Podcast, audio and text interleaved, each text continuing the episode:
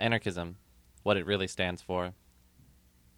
The history of human growth and development is at the same time the history of the terrible struggle of every new idea heralding the approach of a brighter dawn. In its tenacious hold on tradition, the old has never hesitated to make use of the foulest and cruelest means to stay the advent of the new, in whatever form or period the latter may have asserted itself. Nor need we retrace our steps into the distant past to realize the enormity of opposition, difficulties, and hardships placed in the path of every progressive idea. The rack, the thumbscrew, and the knout are still with us. So are the convict's garb and the social wrath, all conspiring against the spirit that is serenely marching on. Anarchism could not hope to escape the fate of all other ideas of innovation.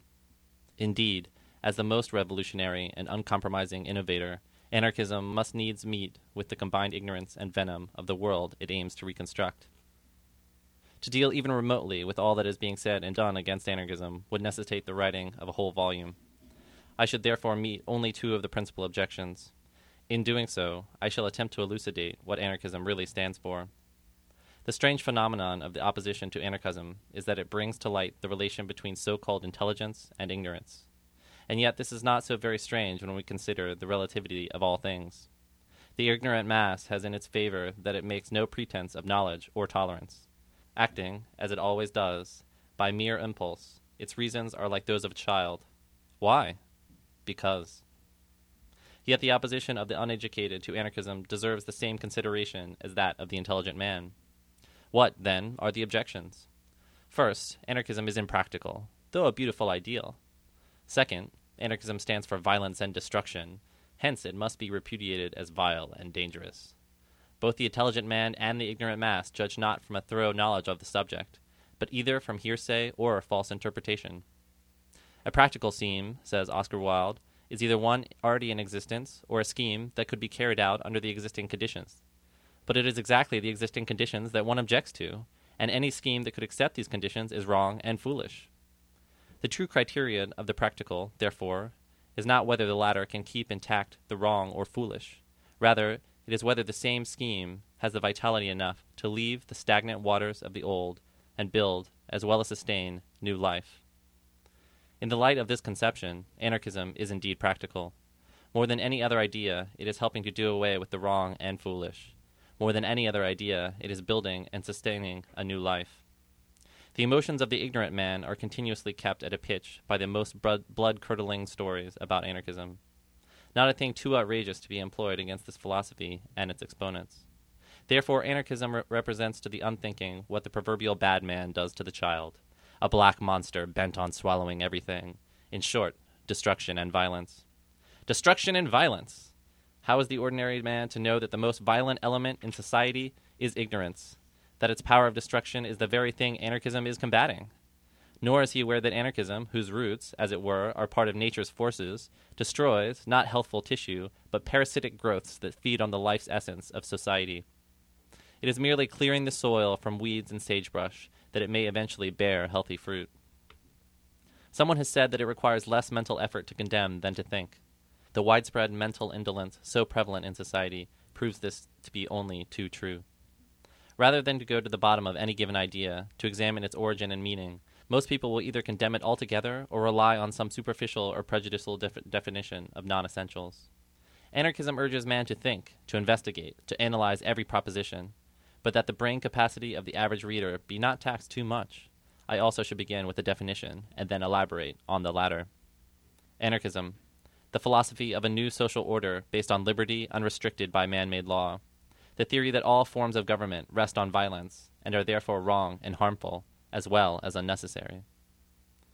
The new social order rests, of course, on the materialistic basis of life. But while all anarchists agree that the main evil today is an economic one, they maintain that the solution of that evil can be brought about only through the consideration of every phase of life, individual as well as collective, the internal as well as the external phases.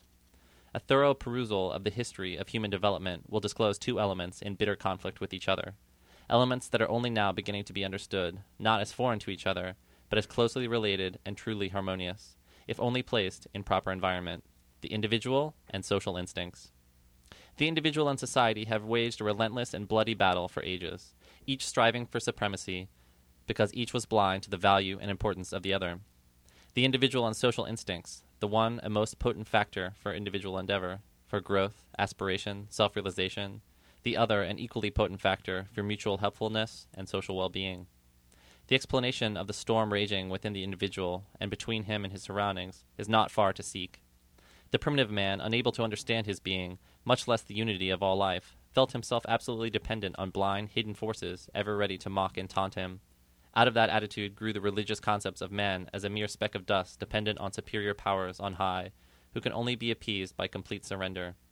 All the early sagas rest on that idea, which continues to be the leitmotif of the biblical tales dealing with the relation of man to God, to the state, to society. Again and again, the same motive man is nothing, the powers are everything. Thus, Jehovah would only endure man on condition of complete surrender. Man can have all the glories of the earth, but he must not become conscious of himself. The state, society, and moral laws all sing the same refrain Man can have all the glories of the earth, but he must not become conscious of himself. Anarchism is the only philosophy which brings to man the consciousness of himself, which maintains that God, the state, and society are non existent, that their promises are null and void, since they can be fulfilled only through man's subordination. Anarchism is therefore the teacher of the unity of life, not merely in nature, but in man. There is no conflict between the individual and social instincts, any more than there is between the heart and the lungs. The one the receptacle of a precious life essence, the other the repository of the element that keeps the essence pure and strong. The individual is the heart of society, conserving the essence of social life. Society is the lungs which are distributing the element to keep the life essence, that is, individual, pure and strong. Quote, the one thing of value in the world, says Emerson, is the active soul. This every man contains within him. The soul active sees absolute truth and utters truth and creates. In other words, the individual instinct is a thing of value in the world. It is the true soul that sees and creates the truth alive, out of which is to come a still greater truth, the reborn social soul. Anarchism is the great liberator of man from the phantoms that have held him captive. It is the arbitrator and pacifier of the two forces for individual and social harmony. To accomplish that unity, anarchism has declared war on the pernicious influences which have so far prevented the harmonious blending of individual and social instincts, the individual and society. Religion, the domination of the human mind, property, the domination of human needs, and government, the domination of human conduct, represent the stronghold of man's enslavement and all the horrors it entails. Religion, how it dominates man's mind, how it humiliates and degrades his soul. God is everything, man is nothing, says religion. But out of that nothing, God has created a kingdom so despotic, so tyrannical, so cruel, so terribly exacting, that naught but gloom and tears and blood have ruled the world since gods began. Anarchism rouses man to rebellion against this black monster. Break your mental fetters, says anarchism to man. For not until you think and judge for yourself will you get rid of the domination of darkness, the greatest obstacle to all progress. Property, the domination of man's needs, the denial of the right to satisfy his needs. Time was when property claimed a divine right, when it came to man with the same refrain, even as religion sacrifice, abnegate, submit. The spirit of anarchism has lifted man from his prostrate position. He now stands erect, with his face toward the light. He has learned to see the insatiable, devouring, devastating nature of property, and he is preparing to strike the monster dead. Property is robbery, said the great French anarchist Proudhon. Yes, but without risk and danger to the robbery. Monopolizing the accumulated efforts of man, property has robbed him of his birthright, and has turned him loose, a pauper, an outcast. Property is not even the time worn excuse that man does not create enough to satisfy all needs. The ABC student of economics knows that the productivity of labor within the last few decades far exceeds normal demand. But what are normal demands to an abnormal institution? The only demand that property recognizes is its own gluttonous appetite for greater wealth, because wealth means power the power to subdue, to crush, to exploit, the power to enslave, to outrage, to degrade. America is particularly boastful of her great power, her enormous national wealth. Poor America, of what avail is all her wealth if the individuals comprising the nation are wretchedly poor? If they live in squalor, in filth, in crime, with hope and joys gone, a homeless, soilless army of human prey. It is generally conceded that unless the returns of any business venture exceed the cost, bankruptcy is inevitable. But those engaged in the business of producing wealth have not yet learned even this simple lesson. Every year, the cost of production in human life is growing larger, 50,000 killed, 100,000 wounded in America last year. The returns to the masses who helped create the wealth are ever getting smaller. Yet America continues to be blind to the in- inevitable bankruptcy of our business of production. Nor is this the only crime of the latter. Still more fatal is the crime of turning the producer into a mere particle of a machine, with less will and decision than his master of steel and iron. Man is being robbed not merely of the products of his labor, but of the power of free initiative, of originality, and the interest in or desire for the things he is making. Real wealth consists in things of utility and beauty, and things that help to create strong, beautiful bodies and surroundings inspiring to live in. But if man is doomed to wind cotton around a spool, or dig coal, or build roads for thirty years of his life, there can be no talk of wealth. What he gives to the world is only gray and hideous things, reflecting a dull and hideous existence, too weak to live, too cowardly to die. Strange to say, there are people who extol this deadening method of centralized production as the proudest achievement of our age. They fail utterly to realize that if we are to continue in machine subserviency, our slavery is more complete than was our bondage to the king. They do not want to know that centralization is not only the death knell of liberty, but also of health and beauty, of art and science, all these being impossible in a clock like, mechanical atmosphere. Anarchism cannot but repudiate such a method of production. Its goal is the freest possible expression of all the latent powers of the individual.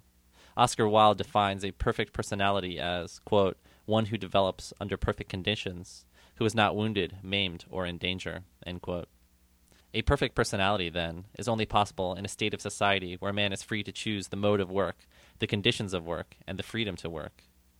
One to whom the making of a table, the building of a house, or the tilling of the soil is what the painting is to the artist, and the discovery to the scientist. The result of inspiration, of intense longing, and deep interest in work as a creative force. That being the ideal of anarchism, its economic arrangements must consist of voluntary productive and distributive associations, gradually developing to free communism, as the best means of producing with the least waste of human energy.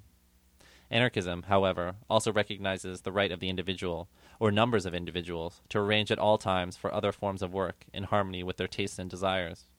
Such free display of human energy being possible only under complete individual and social freedom, anarchism directs its forces against the third and greatest foe of all social equality, namely, the state, organized authority, or statutory law, the dominion of human conduct. Just as religion has fettered the human mind, and as property, or the monopoly of things, has subdued and stifled man's needs, so has the state enslaved his spirit, dictating every phase of conduct. Quote, All government, in essence, says Emerson, is tyranny. It matters not whether it is government by divine right or majority rule. In every instance, its aim is the absolute subordination of the individual.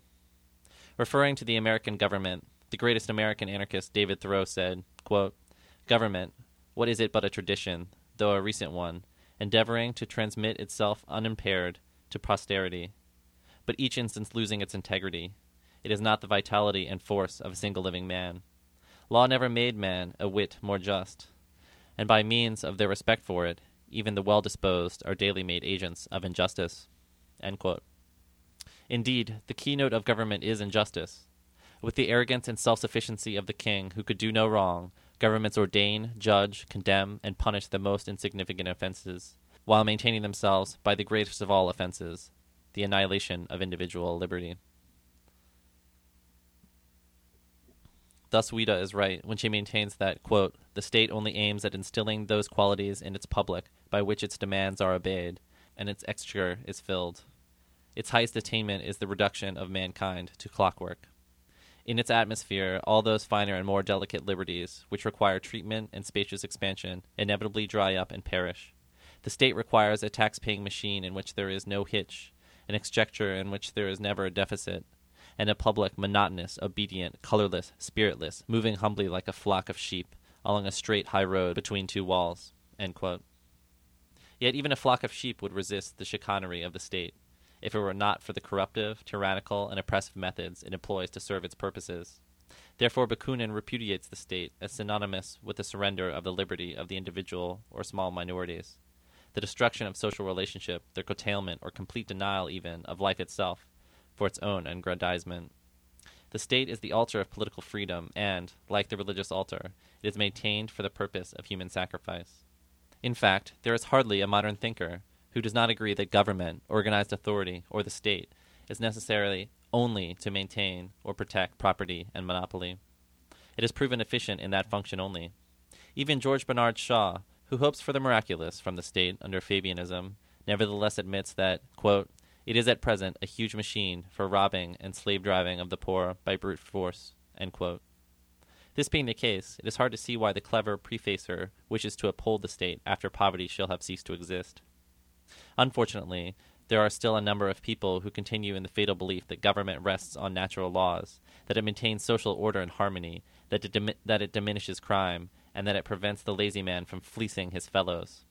I shall therefore examine these conditions.